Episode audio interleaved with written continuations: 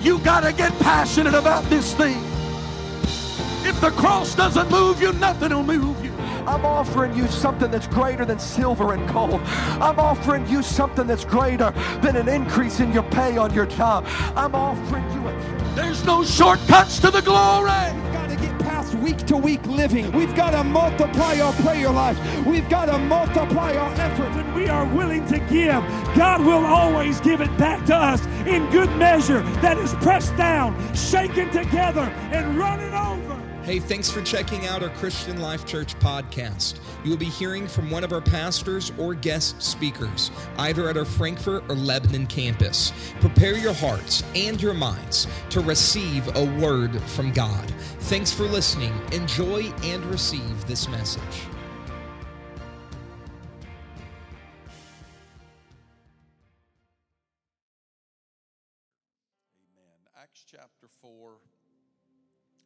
Verse number 13.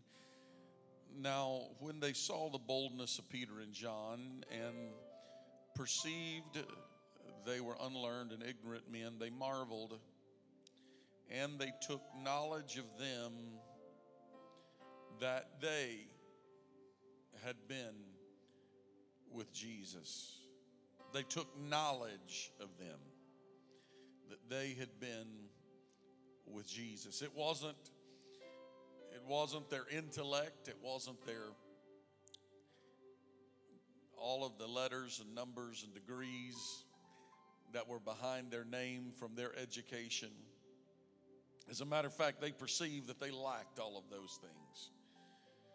But they marveled because they realized that there was wisdom that exuded from them, and they took knowledge of them that they had been with Jesus. I think the most important thing that we can do is to just get in the presence of the Lord Jesus.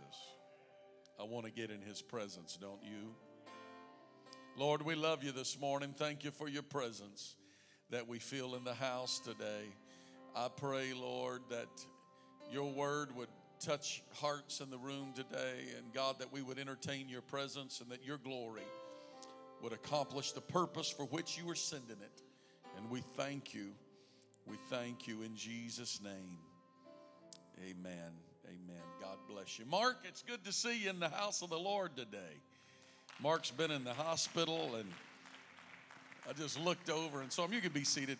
I looked over and saw him here. Tom's in the hospital, Tom Dalton, and uh, of course, we're praying for him, praying that the Lord will see him through. He has a horrible infection in his body, and uh, we're believing that the Lord's going to see him through. Amen. I'm going to talk to you a little bit this morning about the presence of the Lord. There is nothing more important than being in the presence of God.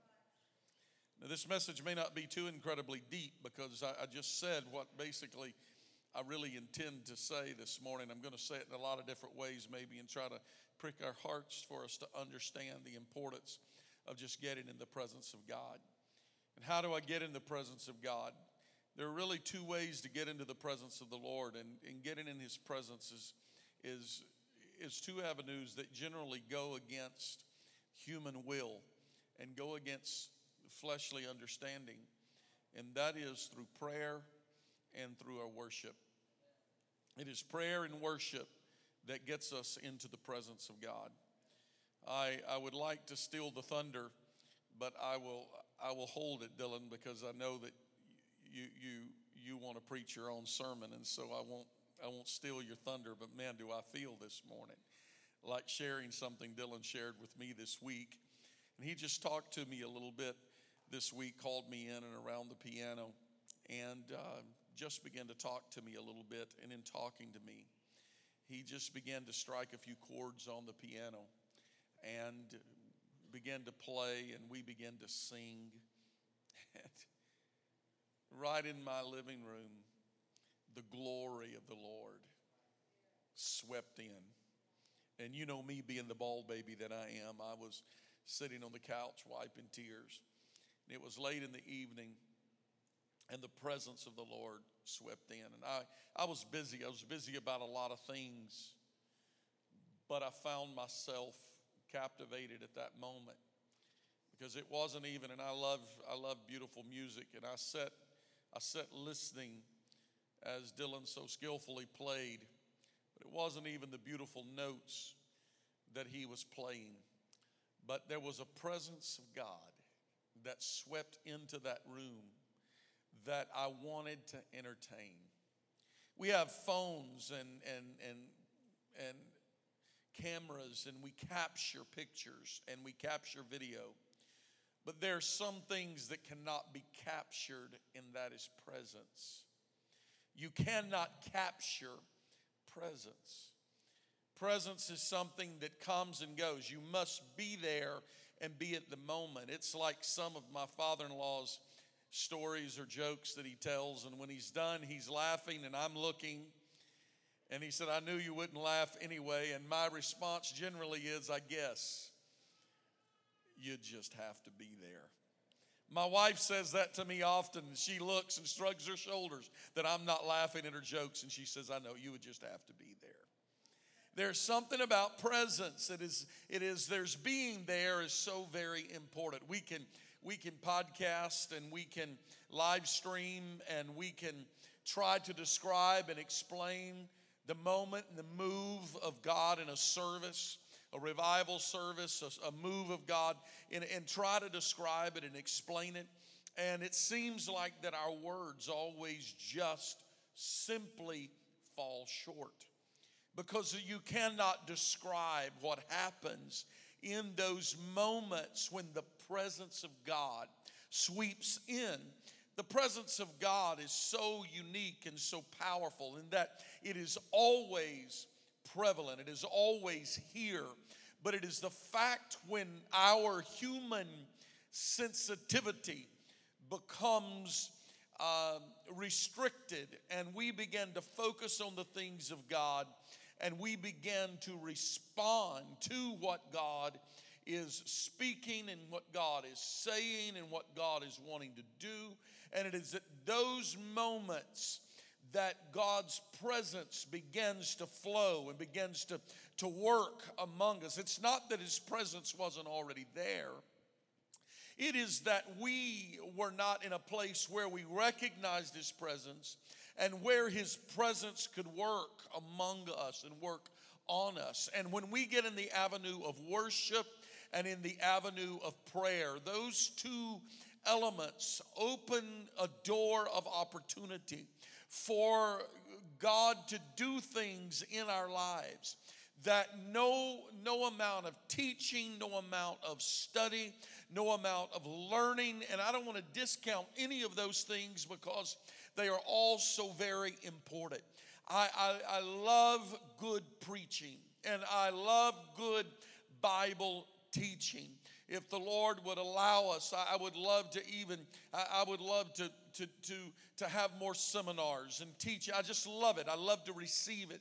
And some great Bible teachers I would love to bring and, and, and let you be exposed to some of the great teaching and, and, and the understanding and the knowledge. And, and so I'm not speaking about any of those things, but no matter how skilled we are and how much training or how many rehearsals we have with music or singing or the choir or how many uh, uh, how many meetings we have for for for our preachers to become more eloquent or, or, or better studied or more content in their sermons or how much better our programming uh, becomes and, and how much smoother that things operate as a church, how much better our children's ministry, our, our usher staff, or our greeting team, uh, it, how, how much better we get in all. None of those things amount to anything unless we are,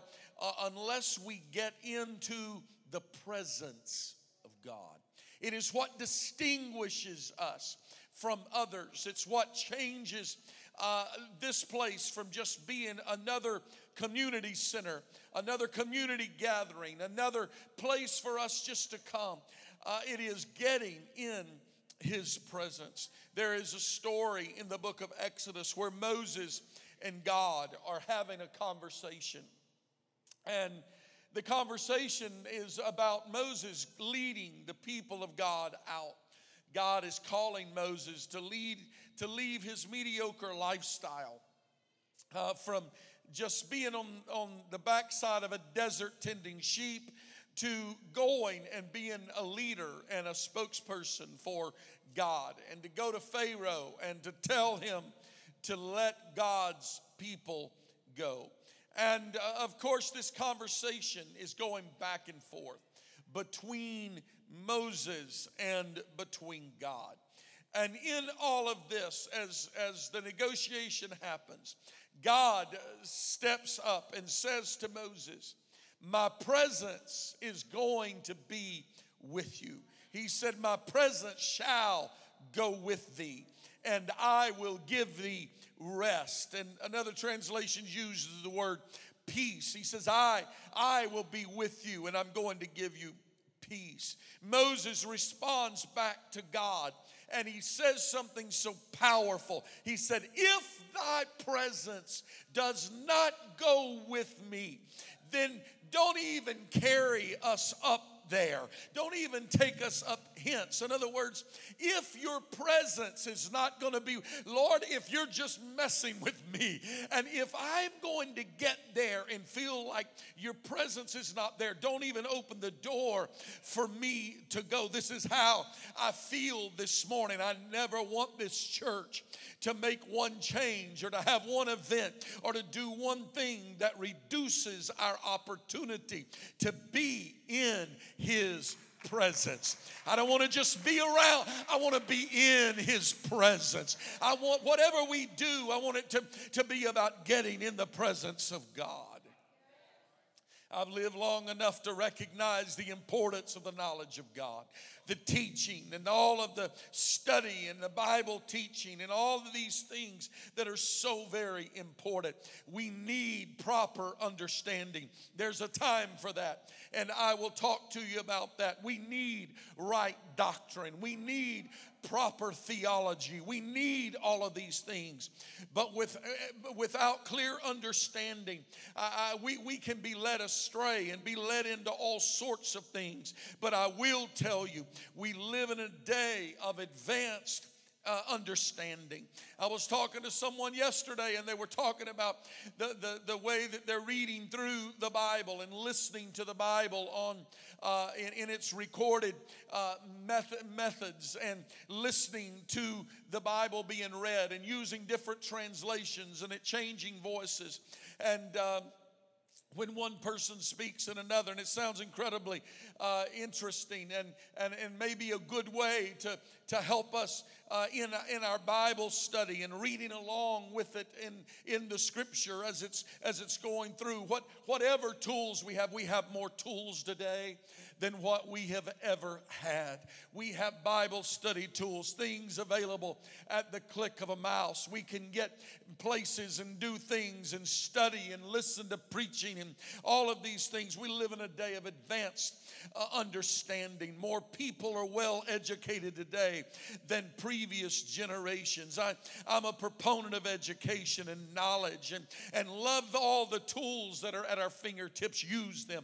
Use them by all means. Use them. Get knowledge with experience and, and, and, and, and understanding. This is all good, but I am going to tell you this morning that all of the tools we have and all of the learning, and we can get so educated that we think that is all that we need. But I come this morning to tell you that we've got to move outside of the realm of human understanding and human reasoning when the presence of God begins to sweep in, when the chords begin to be pray, played, and God begins to receive glory and honor, and the choir begins to sing, and we begin to, we ought to say, Hey, here's an opportunity for me to get in His presence. I don't come just sit through a service and listen to singing and listen. This is an opportunity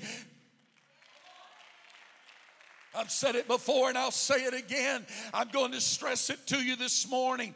Preaching is for our understanding, it's for us. We gain, but worship is for Him. If you can sit through preaching and enjoy it, but not engage in worship, you're being selfish toward God. When the presence of God begins, when the opportunity to worship God is afforded us, we ought to have our hands lifted, we ought to have song coming out of of our mouth. Praise. You may not be able to sing on key, but you can say, Hallelujah. I worship you up. That it is His presence. We ought to get in His presence. Worship is about Him.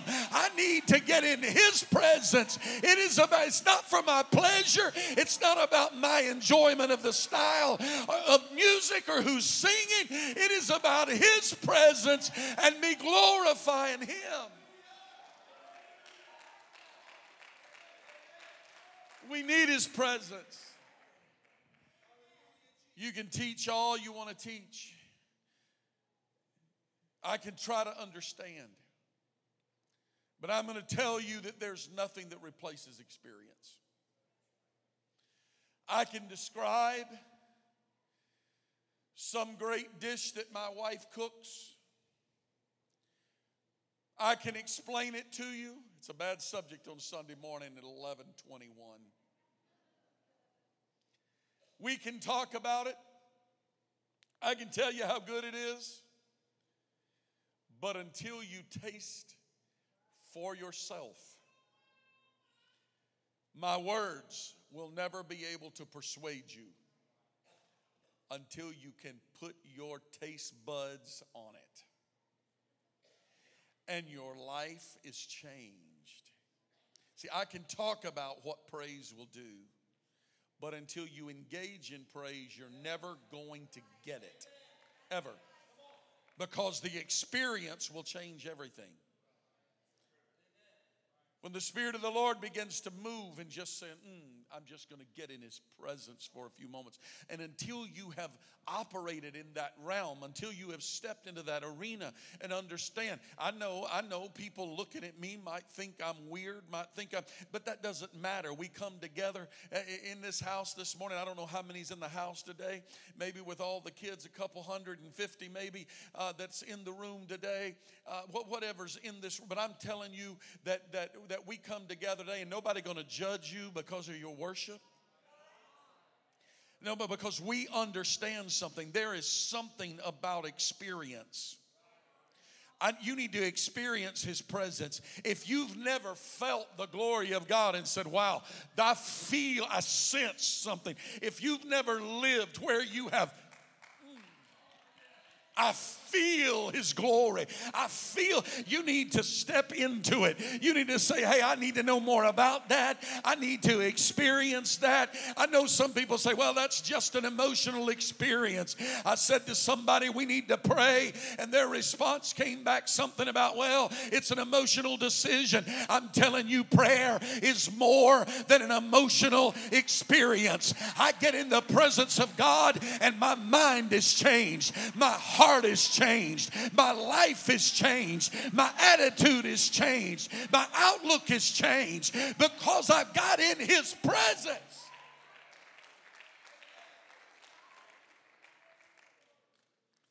Perhaps one of the greatest concerns about this generation is that they have knowledge without experience. They have credentials, but they lack anointing.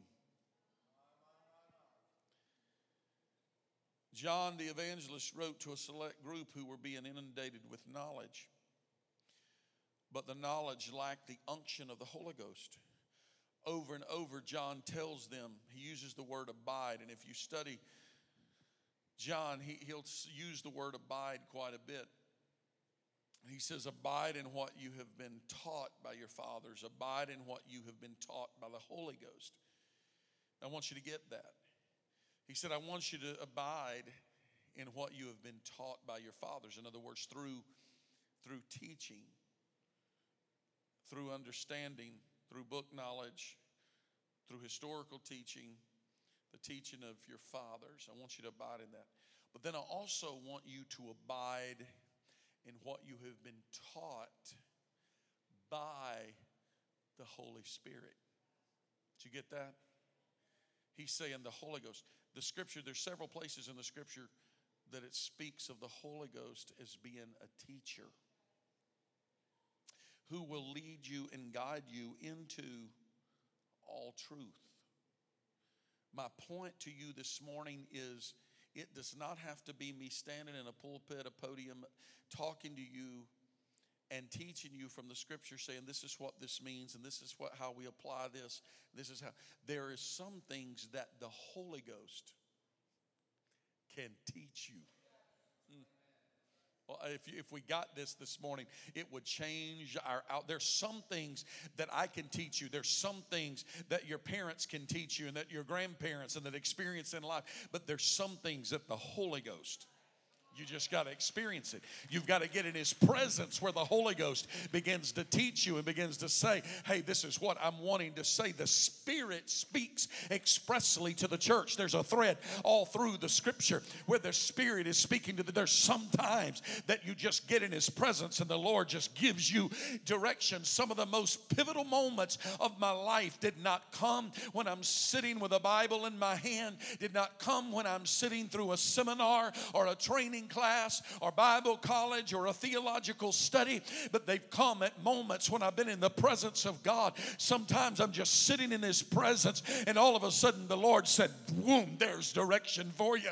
There's where you, that's the next step for you to take because in His presence there is a teaching, there is an understanding that comes when you are in His presence. First John chapter 2, he begins to talk to them about being aware, being, being aware of heady teaching. I want you to understand this. Now, I, I'm not teaching or preaching against anybody this morning. My point and purpose for this is because we have to be careful. I don't think we have heady teaching and preaching in this pulpit. And I'm not just speaking to myself, I'm talking about all the others and evangelists and speakers.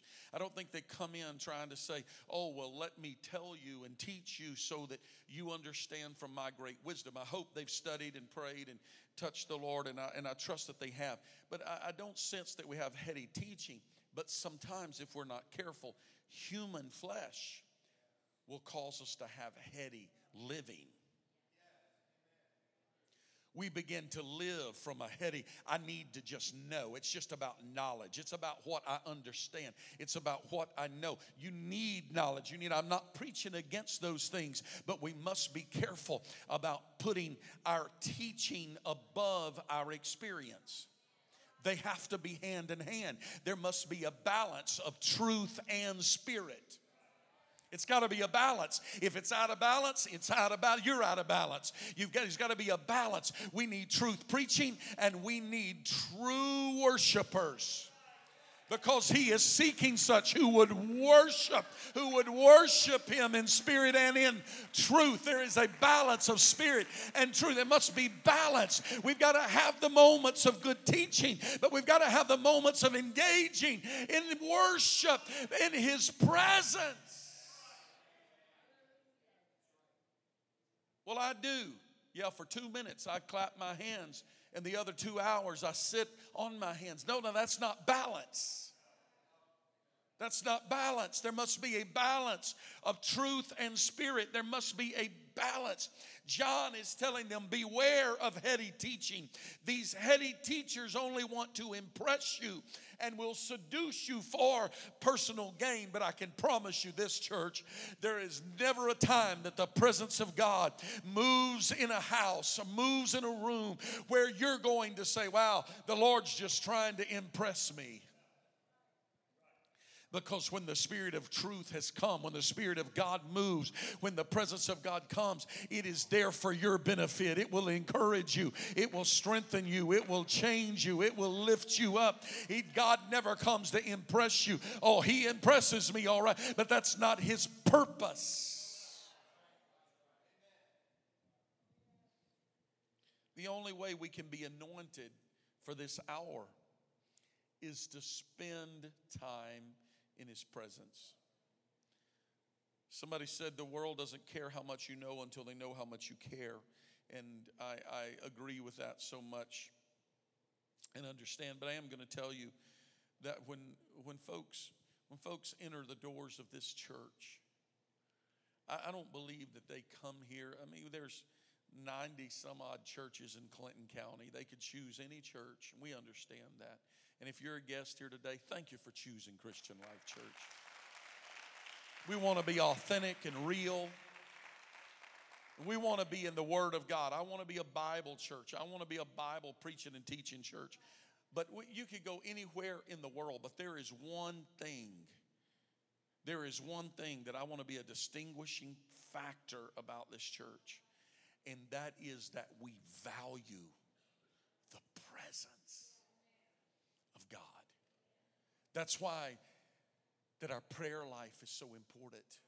That's why us engaging in worship and our music on the platform is not here for entertainment. It's here for leading.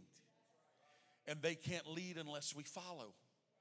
And so, therefore, when they begin to lead, we have to engage and say, you know what? I'm going to respond. When they ask me to clap my hands, this is just kind of like a, it's kind of like a workout, you know? It's kind of like, hey, come on, everybody, lift your hands. Come on, everybody, clap your hands. Why, why is it that they have to do this? Why is it that they do this? I don't want somebody to tell me. I want it to be spontaneous.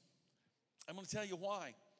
Because most of the time, if we're not encouraged to lift our hands or to clap our hands or to get involved, we won't. We just simply will not get involved. And so we'll sit through, watch a service go by, and walk out. What that is really about is encouraging us to get in His presence, encouraging us to take a step to where now I am in his presence. It's more than me just being here watching a show. That's why that some folks can come to church and they leave and say, "Wow, that was a powerful service. That was a great sermon. That was a great worship. That one song touched my heart. I was really moved. That was a great service." Somebody else leaves and says, "Well, I didn't get one thing out of that service." The difference is is in our appetite and our engaging in what God is wanting to do. And so sometimes it is, come on, let's practice this. Let's all clap our hands. Well, let, us do this together. Let's all just clap our hands together. Would you do that? Wow, good. Good. I got about 90, I got about 99%. We don't, that doesn't happen all the time. Let's all lift our hands. Could you do that? Just lift your hands. See, See how easy that is. See how easy that is. Now you guys are all passing and making me just sit here and go, wow, look at this. Do you know what? If it was that easy during a worship service where we're like, now somebody else is going to clap. No, somebody else is going to lift. No, somebody else is going to step across the aisle and speak to somebody. There, there's, a, there's a method to this. There's a purpose for this. There's a reason for this. Our clapping our hands is not because we need to hear the echo off the walls. Our clapping our hands is engaging into what God is wanting to do in His presence. Our lifting our hands is part of our worship. It is, it is part of our worship when we stand in awe of the presence of God. Every, it's about engaging in what God is doing. And so when, is, when we're here leading or somebody's here leading, Brother Danny or Sister Ashley this morning, it's here leading. And when they're leading, we've got to be led. We've got to say, okay, I'm going to engage. You don't have to ask me to clap my hands. I'm going to clap my hands. You don't have to ask me to lift my hands. I'm going to lift my hands because I learned a long time ago that I can come sit through a service or I can engage in the service. And the difference in how I leave is the difference in how I, whether I engage or not. I want to be in His presence, engaged in what He's doing because in His presence there is fullness of joy. And that is right right hand, there are pleasures forevermore.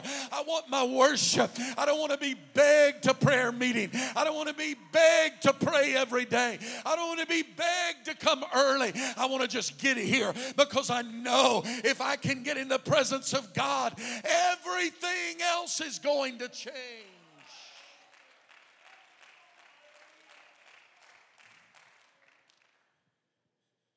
His presence is worth more than anything else. Maybe this is why David, with a repentant heart, cried out to the Lord Cast me not away from thy presence. You know, this is right after David's sin, when David fell and he had committed sin, and now he's trying to make things right with God.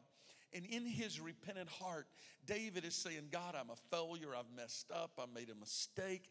I really did horrible things and I, I, I have committed murder and I've committed adultery and I've done all these things. And but after he repents, he comes back around. And David begins to say in Psalm 51 11, Cast me not away from thy presence and take not thy Holy Spirit from me. David was a worshiper. David, David, the songbook of Psalm is full of David praising God and giving him ador- adoration and praise and writing songs and hymns unto the Lord. But David, David knew something about the presence of God and his worship. And so he started saying, God, would you forgive me? Would you, would you blot out all of these things that I've done? And he begins to ask God, Lord, just whatever. I understand. Don't cast me away from your presence. And then he goes on and says, Lord, don't ever take your Holy Spirit from me. David saying, I've lived long enough to value presence over anything else. Our world has lost the value of presence. Go to, go to restaurants. It amazes me, young and old alike. You go to a restaurant, sit in a restaurant, look around the room and watch. The other day we were in a restaurant. There was about there was a, a, man and his wife, and there were three kids in the restaurant. And we're sitting in the restaurant, and I looked over at them, and we're talking and doing whatever, and fidgeting and fiddling, and occasionally picking up our phones and doing the same thing they were doing. But in that restaurant, all five, all five them were sitting there, and they had they had their phone, and I watched them through the whole meal. I never saw them talk. I never saw them communicate at any level. I never saw there was they were they were there, but there was no presence. You ever talk to somebody and the whole time you're talking to them, we, we laugh sometimes about going to conferences and some people that you run into, you know, you haven't seen all year and you see them, oh, hey, good to see you. We're the greatest friends in the world. And just as they speak to you, they're looking, seeing who else is around. You're trying to talk, uh huh. And they're looking, trying to see who else they can run and speak to because they're not present. They're not present. They're not there. They're not engaged. I watched that family sit there, and here they are. They're having a nice family dinner in a nice restaurant, and they're just there, just just texting and playing games and doing whatever. And not there was zero communication between. The world is losing the importance of presence among our families and in social gatherings. But I'm going to tell you more than that. I am concerned about the church getting to a point where we go through the motion we come in and have three songs and an offering, prayer and preaching, and a two minute altar call, and out the door and off to dinner and off to the restaurant. I don't ever want to get to the point that I can't stop where I am and say, Lord, let us just bask in your presence. Throw the schedule out the door. I just want your presence more than I want anything else. I want to engage in your presence. Too many people brush off the opportunity. They, they just brush it off as if it is no big deal. Oh, I've been in the presence of great people. I've been able to be in the presence of great politicians and people of renown. I, have been asked to, to, to be in, in places. Uh, this week, on 9 11 on Wednesday night was able to be in, and one of our representatives spoke, and I was asked to go and, and lead in prayer. And so I, I went over and joined with a couple other ministers, and I was in Crawfordsville, and, and, and there this, this rep, state representative is speaking, and, and I was asked to pray and sit on the platform next to him and speak to him and talk. I've been in the presence of, of honorable people and great people, but I'm going to tell you that you can get you can be in the presence of anybody you want, but there is no presence like the presence of God You never come out of the presence of God the same. I've been in the presence of great people, but you walk away and it's like, wow, it was nice meeting them. They were very kind, they were very complimentary, they were very nice, they seemed very helpful. But I'm going to tell you, when you get in the presence of God, Isaiah got in the presence of God and he said, Woe is me, I'm a man of unclean lips. Moses took off his shoes and, and as a sign of, of vulnerability and reverence. His life and direction was forever changed because he got in the presence of God. Job said, I've heard of thee by the hearing of my ear, but now he describes it and he said, Mine eye has seen, yet we know it wasn't a real physical eye that he's talking about. He said, Now I have experienced it for myself. I've encountered him and my life has been changed. Peter and John now says, the scripture said that when they saw the boldness of Peter and John, they perceived they were ignorant and unlearned men, but they took knowledge of them because they had been with Jesus. When you get around the presence of God, everybody around you is going to know, whoa, there's something different about them. There's some folks, they don't have to announce it to the world. Sometimes I'm like, yeah, I can tell they've been praying. And sometimes I can say, I can tell they're not praying. Hello. It just because when you get in the presence of God, it'll change everything about you. Your demeanor will change, your outlook will change. An encounter with God will absolutely transform you. His image will become our image. Our, uh, uh, we, we, we must understand that th- this is why our altar call is so very important. The message deals with our reasoning, but the change comes when we encounter His presence.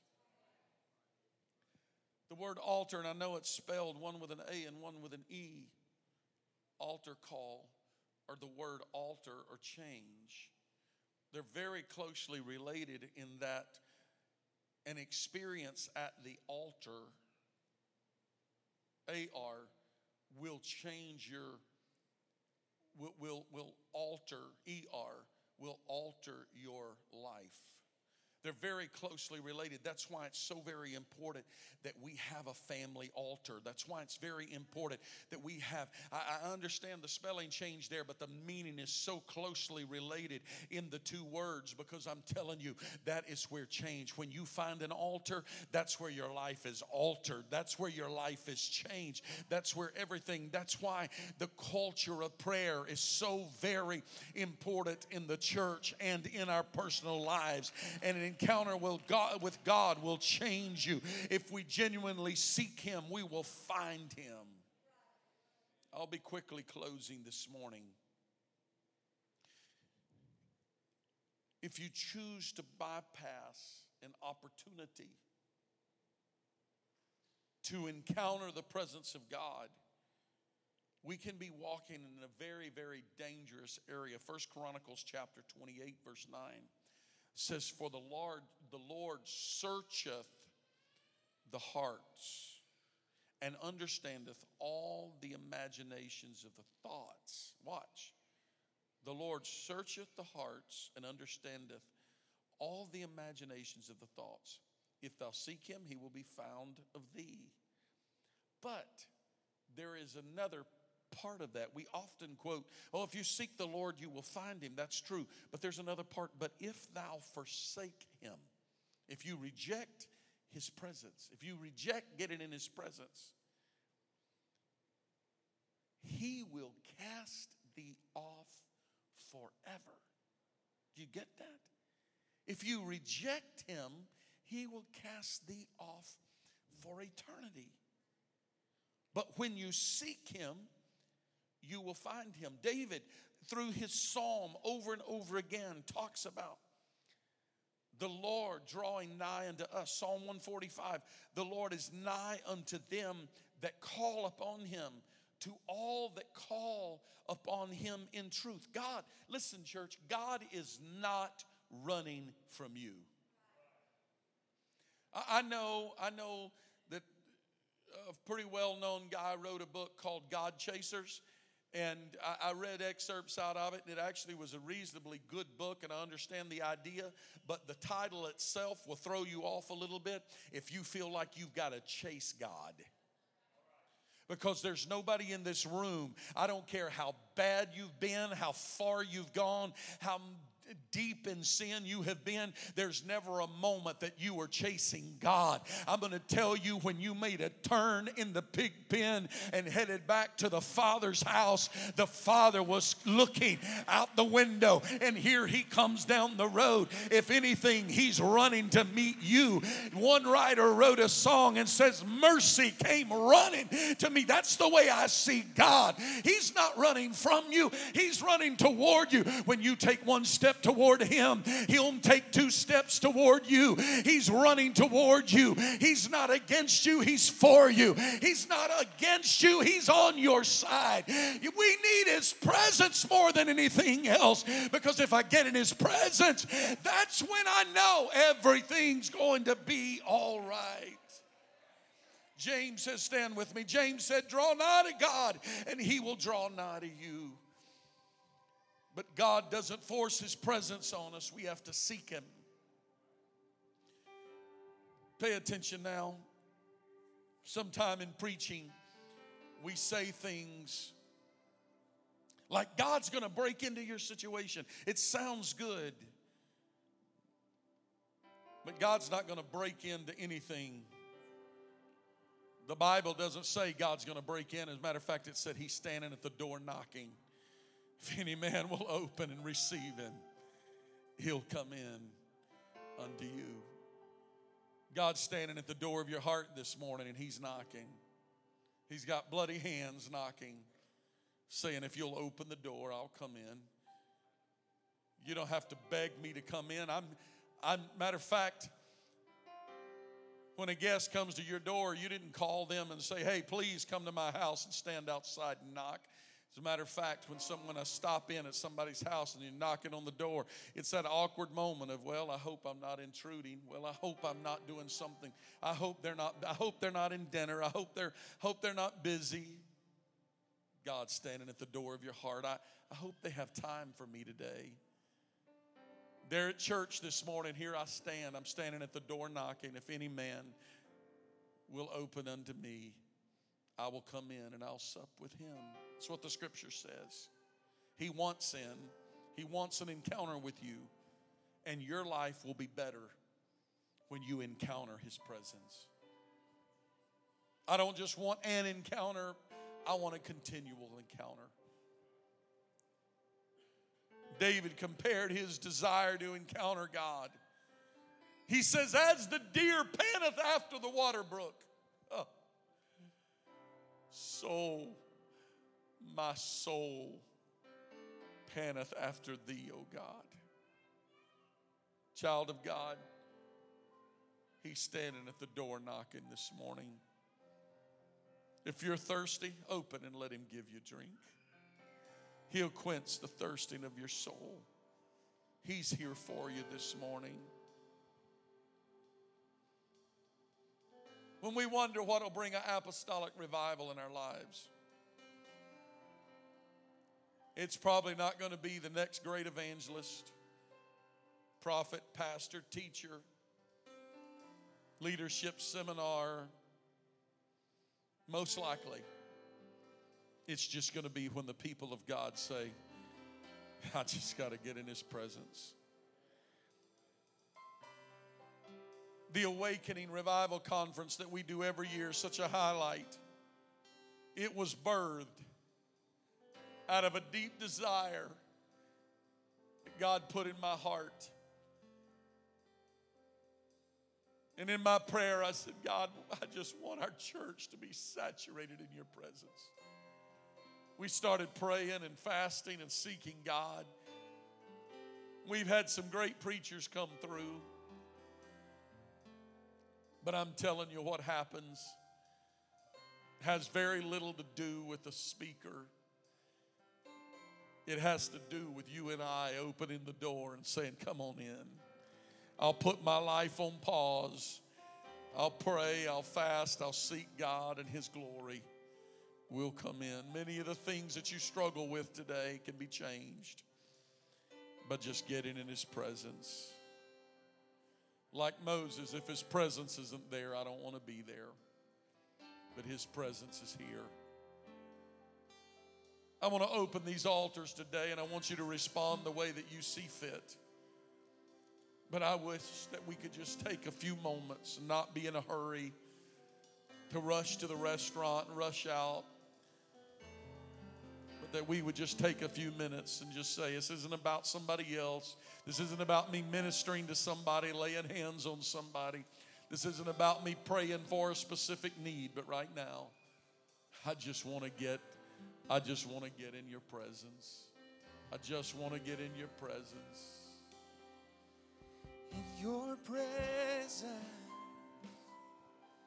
there is freedom. Chains are loosed, and lives are healed. Oh, yes. Peace is waiting, With arms stretched open stretched open. in your presence. In Your presence, your love's revealed. Oh, yes. In your presence, There is there is freedom. freedom. Chains are loosed and lives are Your peace is waiting, With arms stretched open. In your presence, your love's revealed. All I need is found in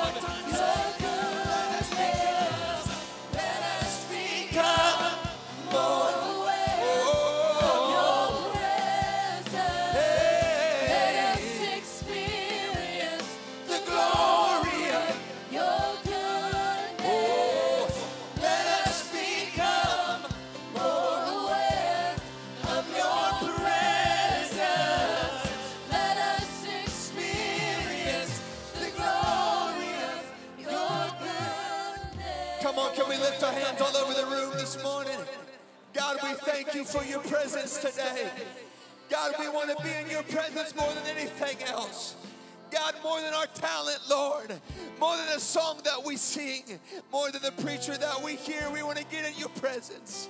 We thank you for your presence, God. Come on, someone clap your hands and thank him this morning. Hallelujah. And why don't we thank our pastor for that incredible word that he spoke today?